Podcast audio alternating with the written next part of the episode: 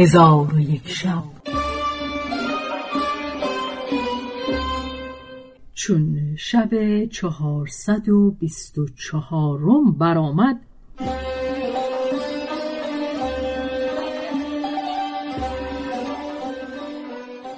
گفت ای ملک جوان هر یک از اهل قافله به سوی گریختند و اما علی مصری قصد بغداد کرد و هنگام غروب آفتاب به بغداد برسید.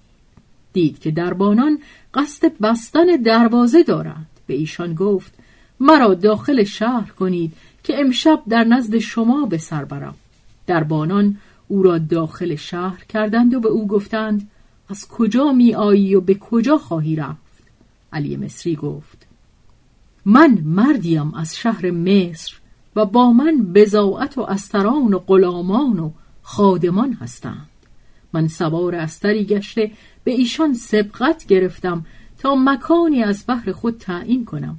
جمعی از راه زنان مرا پیش آمدند و استر را با آنچه با خود داشتم از من بگرفتند.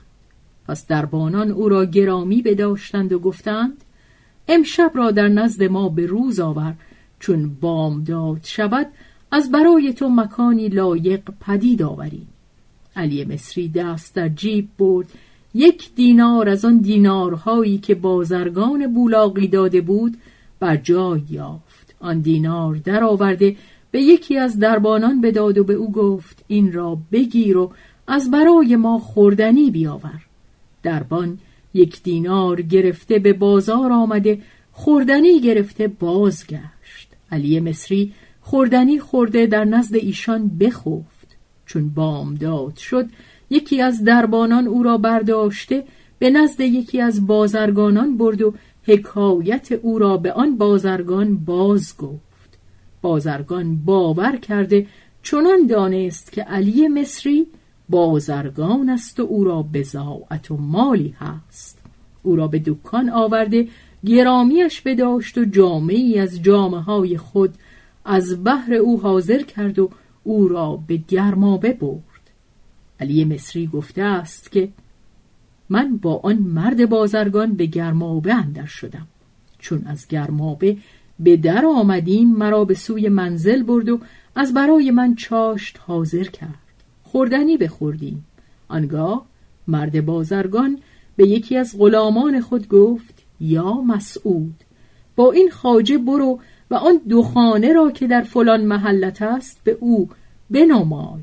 هر کدام از آن دو خانه او را پسند افتد خانه را به او بسپار.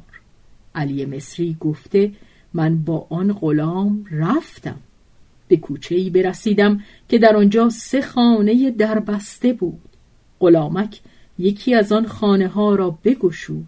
من آن خانه را تفرج کردم بیرون آمده به سوی خانه دومین رفتیم. آن خانه را نیز بگشود. من او را تفرج کردم و به او گفتم این خانه بزرگ از کیست؟ گفت او نیز از آن خاجه من است. گفتم این را نیز در بگشا تا تفرج کنم. غلامک گفت تو را به او حاجتی نیست. هیچ کس یک شب در آنجا نمانده مگر اینکه بامدادش مرده یافته اند و خاجه من به همین سبب او را ترک کرده و گفته است که دیگر این خانه به کسی ندهد. به او گفتم ناچار باید در این خانه بگشایی تا تفرج کنم و با خود گفتم که مطلوب من همین خانه است که شب در آنجا به سر برده بامداد مرده باشم و از این حالتی که دارم راحت یابم. پس غلامک در بگشود. من به خانه اندر شدم. خانه ای دیدم بزرگ که مانند او خانه ندیده بودم. به غلامک گفتم من جز این خانه هیچ یک را اختیار نکنم. کلید این به من بسپار. غلامک گفت تا به خاجه مشورت نکنم کلید ندهم. چون قصه به دینجا رسید بامداد شد و شهرزاد لب از داستان فرو بست.